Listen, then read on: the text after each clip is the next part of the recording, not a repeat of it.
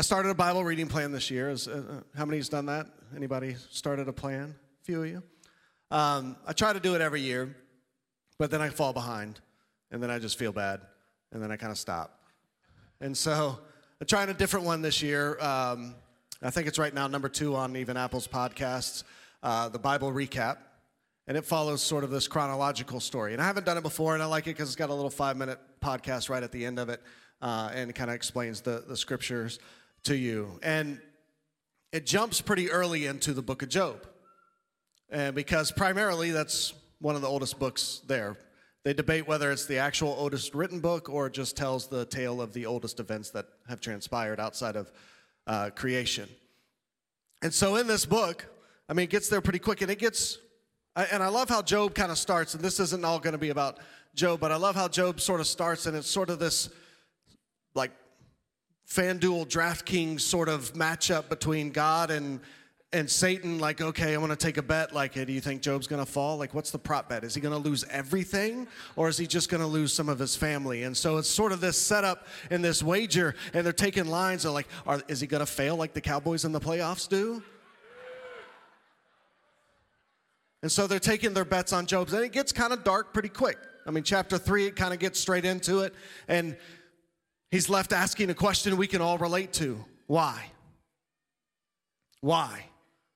And we're all faced with this sort of question, and we're a society that's consumed by answers. And if you have toddlers, uh, you realize, I think they say somewhere between the age of four and seven that the average kid asks about three to 400 questions a day.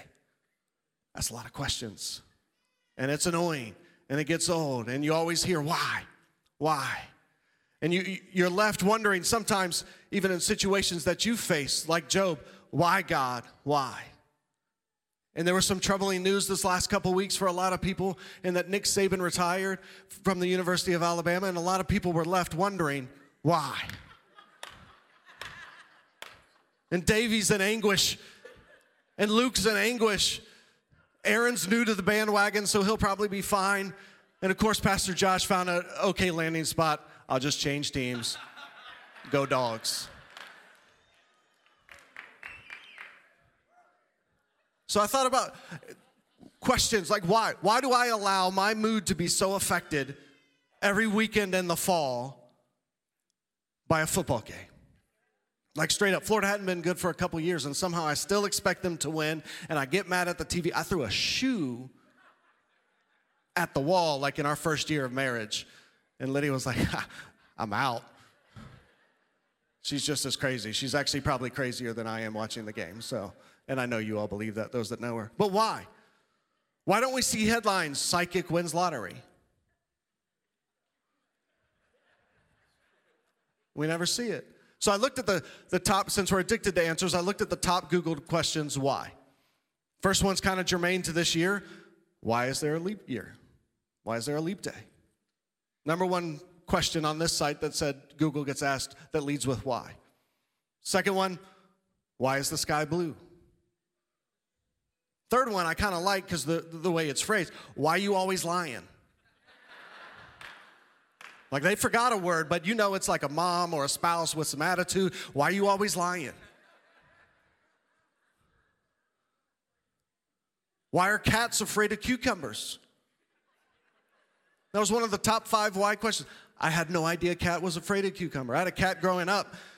It was 17 pounds. Like it was a Garfield style cat, except it was a Siamese. So it was supposed to be like this, but it was 17. It was bigger than our dog that we currently have. But I didn't know cats were afraid of cucumbers. Check it out.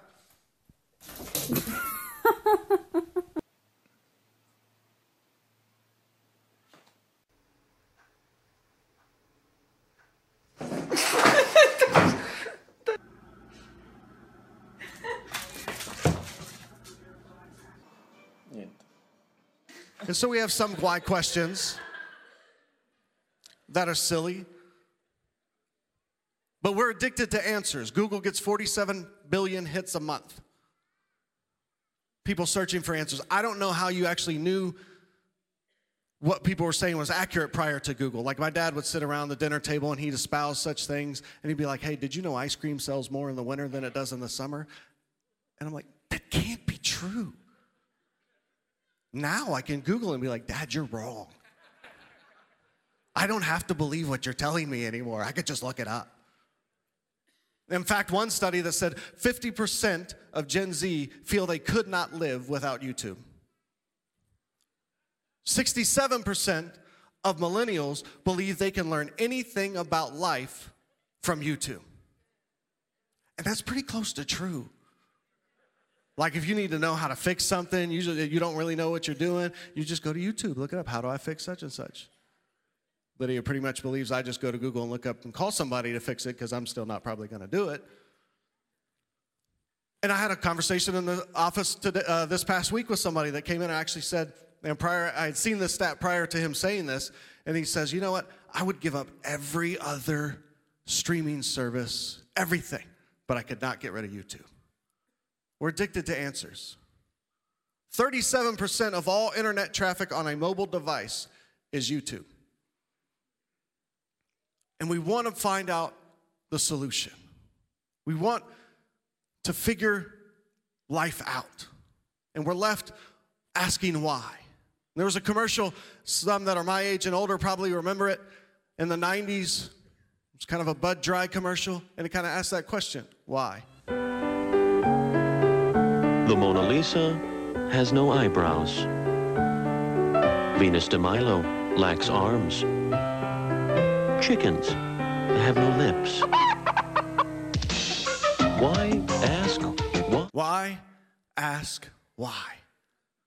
That beer's no longer around, Bud Dry. Budweiser's pretty good at making beers disappear.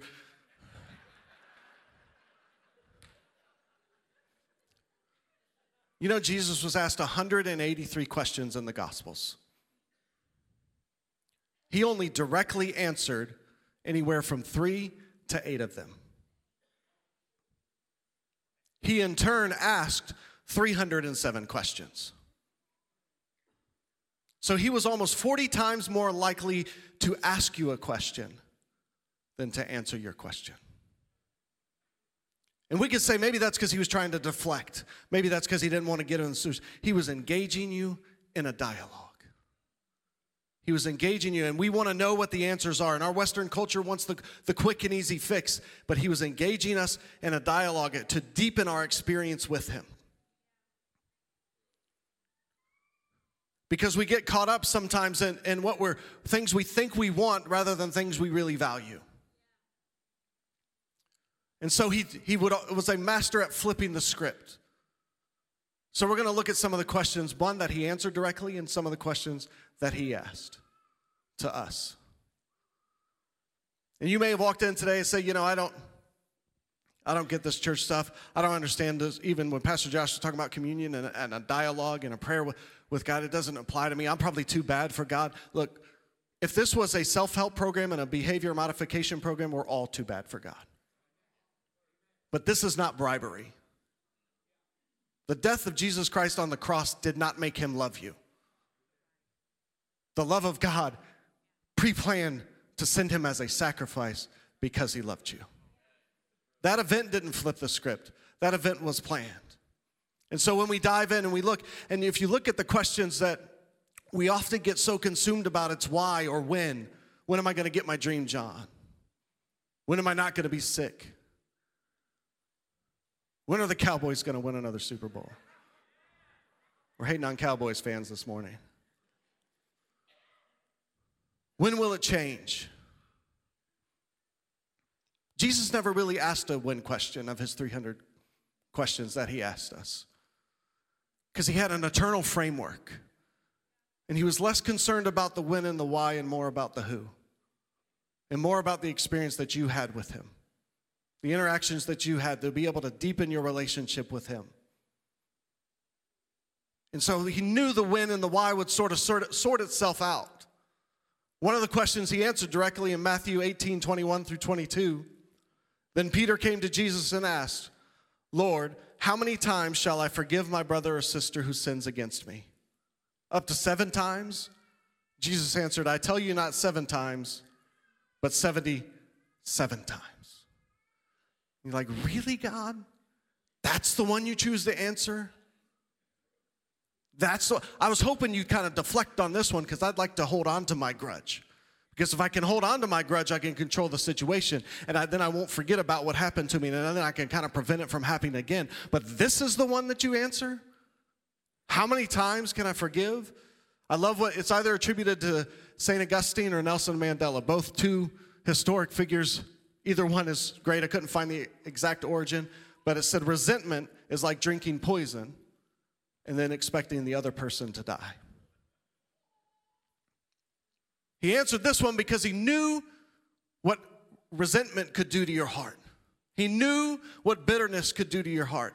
And if you come in and you want to boil down your church experience to everything going perfectly and I need this thing to work out, it will leave you desperate and falling short. How many times do I forgive? Forgiveness is more about freedom for you than it is about condoning somebody else's bad behavior because it eats away at you. It eats away at your heart, it eats away at your soul. And you begin to understand that, see, we, we live in a world craving equality. The Bible offers it. There's none righteous, not one.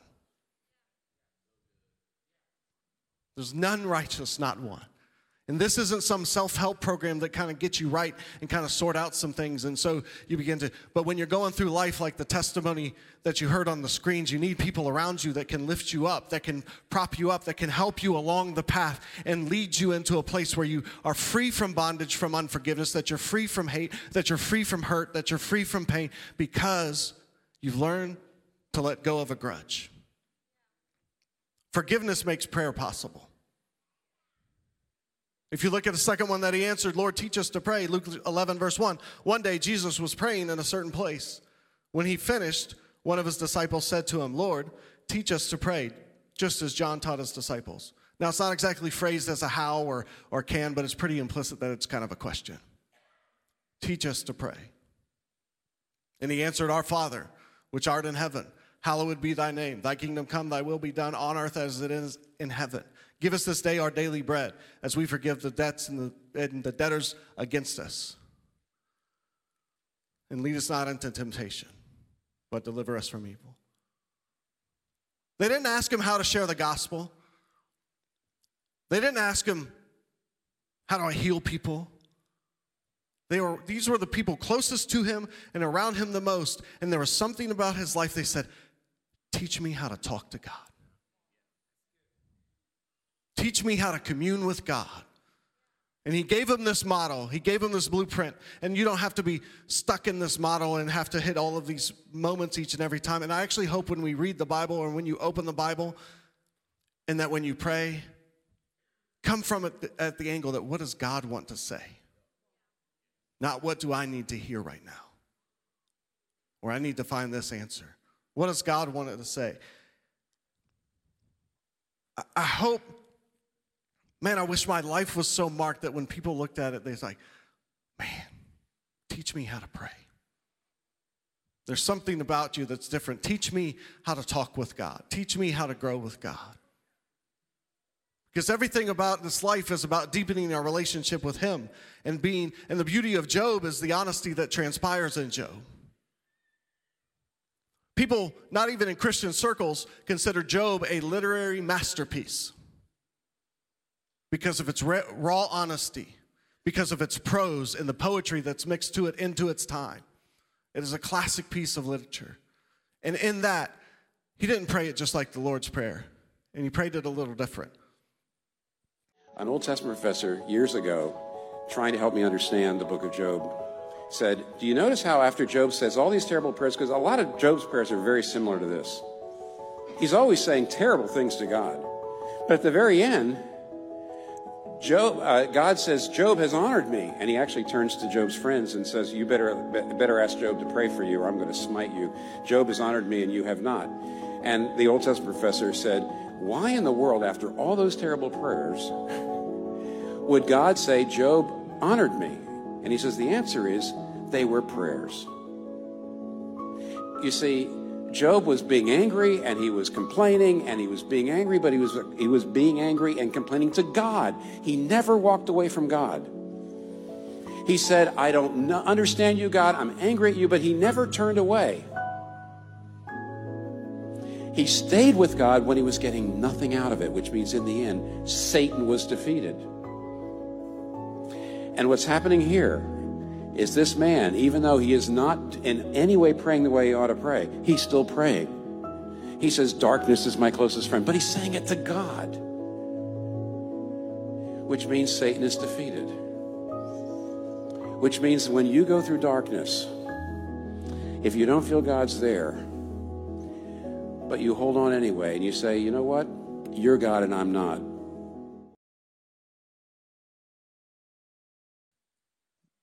All he wants is your honesty.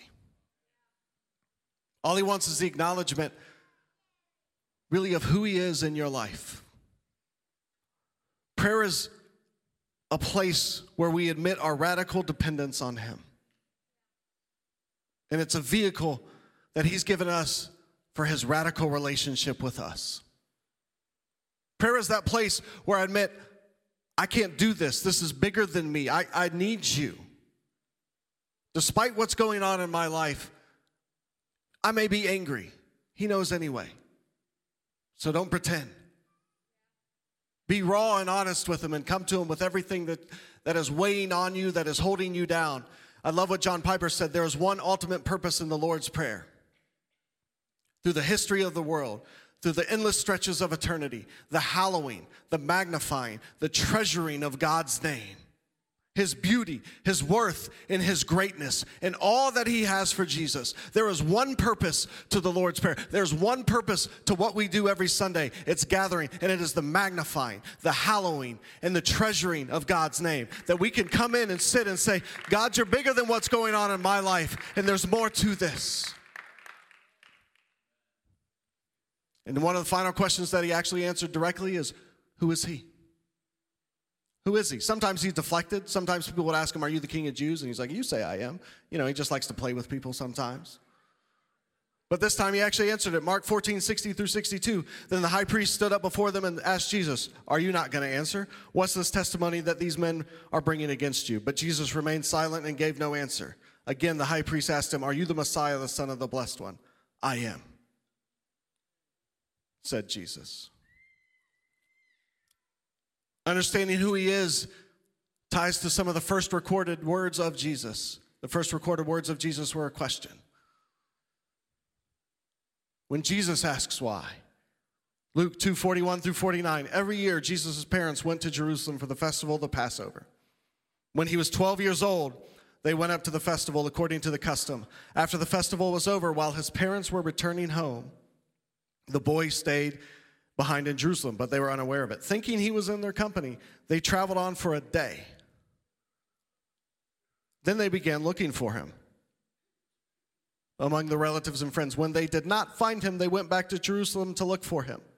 After three days, they found him in the temple courts sitting among them. Everyone who heard him was amazed at his teachings. Verse 48 When his parents saw him, they were astonished. And his mother said to him, Son, why have you treated us like this? I think Luke censored that and he said, Boy, I, boy, I will beat you. Why have you disappeared? They found God and got mad at him. Like, here's the thing we just spent a month singing Mary, Did You Know? And it's quite tr- literally there in the Bible that she 100% knew.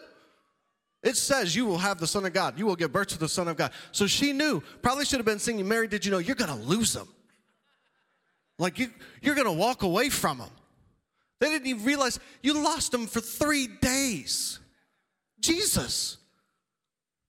Like, I also wonder, like, when she saw him, like, why have you done this to us? I'm like, like, did they spank Jesus?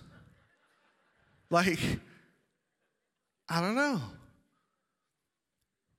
But how often we, do we do that in our relationship with Him? We lose Him and then get mad at Him. And Jesus responds in verse 49 Why were you searching for me? Didn't you know that I had to be in my Father's house? But they did not understand what He was saying to them. Why were you searching for me? And I think part of the problem is in that passage, is kind of sometimes how we treat our relationship with Jesus. we act like he should be following us rather than us following him. We, we got him on like a little child leash, you know, like back in the day. And we're walking and we're like, okay, I'm going this way, and Jesus is walking this way. And you're like, come on, Jesus. Come on. Oh, we're going to church. We got to look like we're real tight now. We got to look good. We got everything going right. All right, now you go, to, all right. And we walk through our life pretending that Jesus ought to follow us. Rather, when he's leading in a different direction, and we should be beckoning to his call and following him and letting him guide us and letting him pull us and letting him direct us, rather than us keeping Jesus on our child leash. Thanks, Joel. You only had to wear that a few times as a kid. We never leashed our children. But we treat our relationship with God, and He looks at, why are you searching for me? I imagine if He was across from us, Robert, that if you were, He was looking at you and said, Why are you searching for me? Everything trivial around would dissipate because you'd be looking at the one that holds hope, that holds peace, that holds joy. All of those things we're searching for in all the wrong places would be right across from us, asking us, Why are you searching for me? Information is not the goal, transformation is. A lot of people are probably pretty good at evangelizing and inviting people to church, and you need to take that step. I'm more of an introverted guy when it comes to it, so it's not necessarily my strong suit or things, but I want to see you grow in God. And so they didn't understand it. And sometimes there are things we don't understand it, but too many times we're trying to understand it from our perspective rather than God's perspective. That's why Proverbs 4 7 says, Wisdom is the principal thing. In all you're getting, get understanding. That's why he says in Proverbs 3 5, trust in the Lord and lean not to your own understanding. That's why he says in Proverbs 20, verse 5, the purposes of a man's heart are deep, but a man of understanding draws them out. That's why he says in Psalm 43 9, the meditation of my heart shall be understanding. Why are you searching for me? Problem is, we don't know what we want sometimes. And we don't know what we want, but we're mad when we don't get it. It's like the uh, my dad called them the looms. I'd stand in front of the fridge as a kid or the pantry and look for stuff, and they're like, "We just ate." And like, "Are you hungry?" I don't know. Just staring. I caught myself the other day in the pantry, and Lydia was like, "We just ate." Nothing makes her madder than like looking for food right after we eat dinner. But it's the looms. We stand in front of God. We come to church, and we're like, "I don't know. I don't know what I want." And then we're disappointed when we don't get it. One of the other questions he asked, Why do you call me Lord, Lord, and do not do what I say? Luke 46 through 49. Why do you call me Lord, Lord, and do not do what I say? As for everyone who comes to me and hears my words and puts them into practice, I will show you what they are like. They are like a man building a house who dug down deep and laid the foundation on rock. When a flood came, the torrent struck that house but could not shake it because it was well built. But the one who hears my words and does not put them into practice is like a man who built a house on the ground without a foundation, collapsed, and its destruction was complete. He just wrapped up, he's wrapping up the Sermon on the Mount in this passage. And he's like, Lord, Lord, why are you calling me Lord if you're not going to do what I say? And we too often view him as Savior and not Lord and yielding everything to us. He goes on in John 14, 15 says, If you love me, obey my commands. And I love the juxtaposition of this verse because right before that verse is, If you ask anything in my name, I'll give it to you. Ah, if you love me, though, do what I say. And it's followed by Jesus revealing and uh, explaining the Holy Spirit to his disciples. So he juxtaposes, Do what I say, but in verse 26 and 27 but the advocate the holy spirit whom the father will send in my name will teach you all things. And i will remind you of everything i have said to you. Peace i give to you. My peace i give to you. Not as the world gives you i give it. Let your hearts not be troubled or afraid. But it's all predicated on the fact that if you love me obey my commands. See ongoing peace in our life is more about his lordship than it is his saving work We all need to experience the saving work, and many of you will have the opportunity at the end of this service to do that very thing. Because we all need to come into a relationship with Him. But ongoing peace in your life is more about His Lordship in your life. And as you begin to walk it out, don't boil your, your, your, your, Christian experience down to everything has to be perfect. I'm an analytical, I'm a reasonable, reasonable guy, I'm a rational guy. Someone would probably say, oh, you probably don't, you know, really step out on faith a whole lot because I'm going to analyze everything from A to Z and stuff like that. But I promise you this, you will never be able to convince me of anything other than the saving power of God because I have experienced God. I am not at the mercy of an argument. And there are things that happen that we don't necessarily understand, but he wraps it in this love. And that's why he said in John 13, 35 that you'll know them if the Bible, you'll know they're my disciples by their love. That's why he said the greatest commandment in Matthew 22, 36 through 39 is love your God with all your heart, mind, soul, and strength. Second one be to love your neighbor as yourself. It is wrapped in this. And you see it, and it's shown by showing up on a Sunday and building relationships and community and the work that it takes and digging into it. And that ongoing peace begins to. This is not about you serving or giving at Wave Church. That is not the end game. I have far more of a need to be shaped and formed than I have a need to do things. That's why Paul in Galatians 4:19 urges, I'm going through the pains of childbirth again until Christ is formed in you. That's why what we do what we do until Christ is formed in you. Now, I understand when I give, I'm shaped and formed. I understand when I'm served, I'm shaped and formed. That is not the end game, that's the fruit. And so we begin to look at this and just refuse to interact with God on a basis of rules. Because living as a slave to sin takes no initiative. Relationships take initiative. And this is about a deepening and an understanding of who we are. Job's friends, if you read through the book of Job, they were practicing this one way communication, basically preaching at him the whole time, saying, You must be doing something wrong. And while their doctrine may sometimes have been accurate, it might have been misplaced in the circumstance and the context of the situation. And so we get caught in this trap where we're telling people, giving advice. And I, am trying to practice this more and more. I heard somebody say this. Uh, he's 80 years old now. He wrote the book Ordering Your Private World. Be more a priest than a preacher. And the people that are around you, your family, your spouse, your kids, the people that are closest to you, be more of a priest. This is a two way street, this is a dialogue.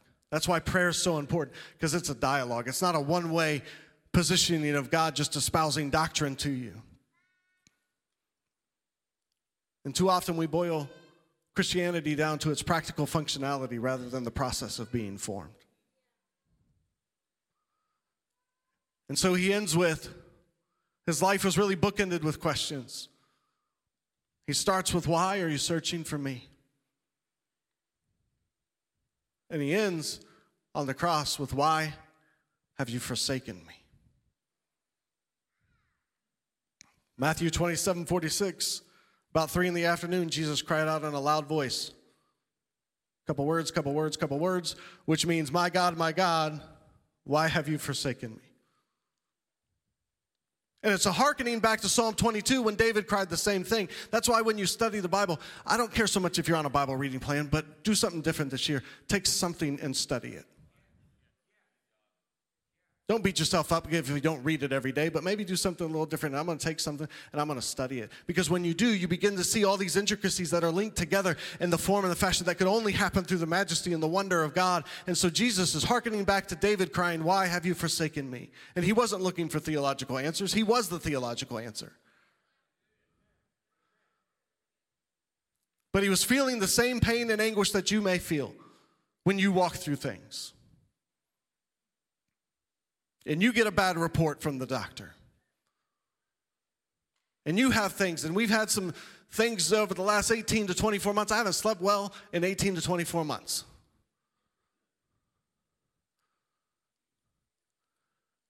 And stuff nags at you. It lingers. My dad just had a heart procedure this week. Everything went well, praise God. But I promise you, the weight of it was lingering. And it nags at you, and it eats at you. And you felt the same way that, like Jesus, why have you forsaken me?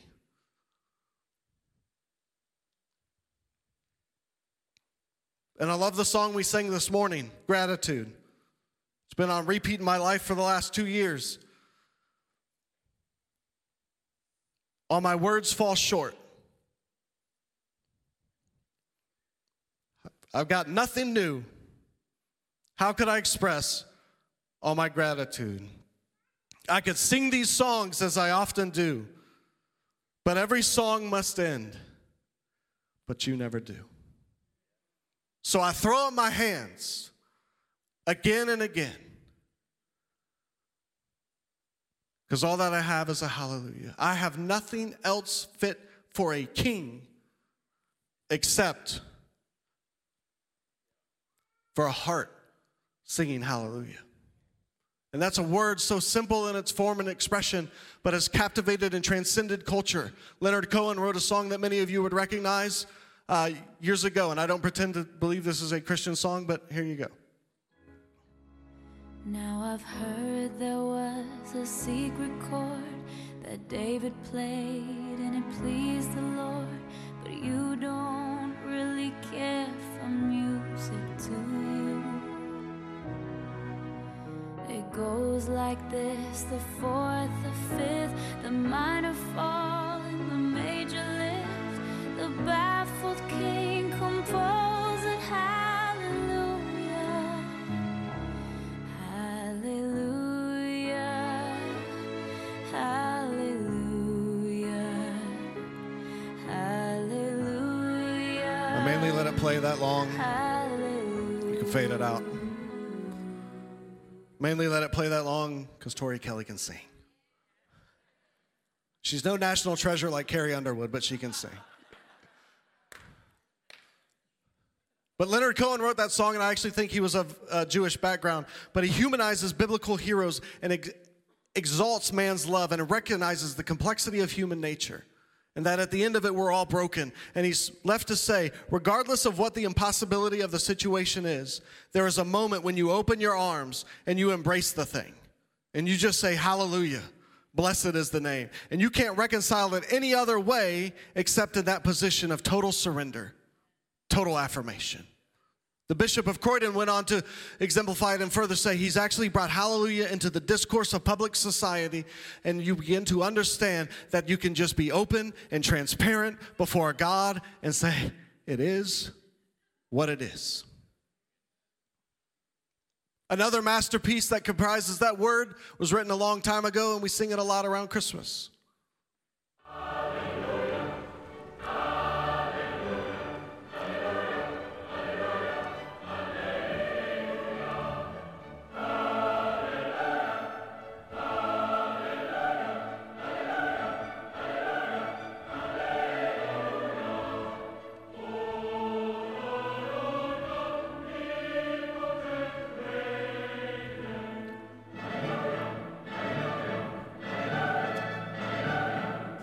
Handel P- the- wr- uh, wrote this in 1741. It was written initially for Easter, not Christmas. And it was written to be performed in performance halls, not churches. But when he got inspired to write it, he was drowning in debt. He was deeply depressed. And in 24 days, pieced together this masterpiece that is sung across the world now Handel's Messiah. And it took off in Ireland where he initially wrote it, and then all of a sudden it kind of fizzled out. And then a hospital, a children's hospital in England, began to pick it back up, so much so that it got into the concert halls that he envisioned and dreamed that it would go to. And all of a sudden, and it's rumored that there's a tradition for those that don't know if you hear it in a concert hall, you typically stand when the Hallelujah chorus is sung. And the urban legend is King George was so moved by it that he stood. So everybody stood for it. Because they recognize the treasuring, the hallowing, the magnifying of God's name, His beauty, His worth, His greatness, and all that He has for us in Jesus. But whether King George stood or not, I actually think it's more powerful if he didn't. That the everyday person on their own accord, when they heard hallelujah, had no choice but to stand in awe and reverence of a God who loved them, of a God who saved them, of a God who delivered them. And you may be in a situation and a point in your life where you've got nothing left but a hallelujah. And it's a simple word comprised of two Hebrew words, hallel and yah, meaning praise the Lord. And it's only found a couple places in Scripture. It's found throughout the Psalms. And then in the great Hallel, Psalm 146 through 150, it bookends each and every Psalm. It's at the start of it and at the end of it. And I think we can take something away from that today and this morning that when you walk out, no matter what stage or station you are in life and whatever you're facing, I'm going to start my day with a hallelujah and I'm going to end my day with a hallelujah. And I begin to understand that I can just praise the Lord no matter what it is that I'm facing. And it culminates. The only other time it's only mentioned once in the New Testament, it's in Revelation 19, when the 24 elders are around the throne and they begin to sing what Handel penned in 1741 that says, Hallelujah. Hallelujah, for the Lord God Almighty reigns. And you begin to understand that I may not understand what you're doing, but I know what you've done and we begin to walk through our situation a little different. And we don't sit there and say, Why have you forsaken me? And we in turn understand why I'm searching for him. And that's we're faced with the truth and the reality of who he is, his goodness, his mercy at work in our lives.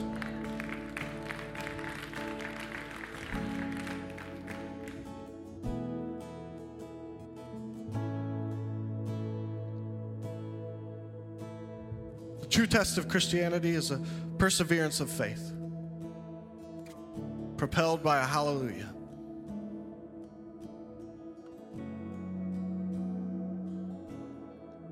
It's not our questions.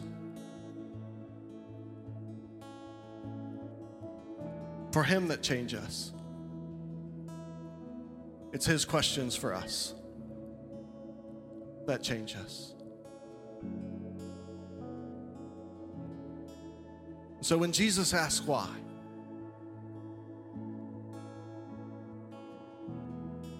what'll be your response? Why are you searching for me? That hope, that peace that you're looking for is found in Him. That lingering and nagging report relationship situation, child situation, and you're left, why have you forsaken me? Can you flip the script and embrace it? And it is what it is. And God, I don't know what you're doing, but I know what you've done. And I throw up my hands And I sing again and again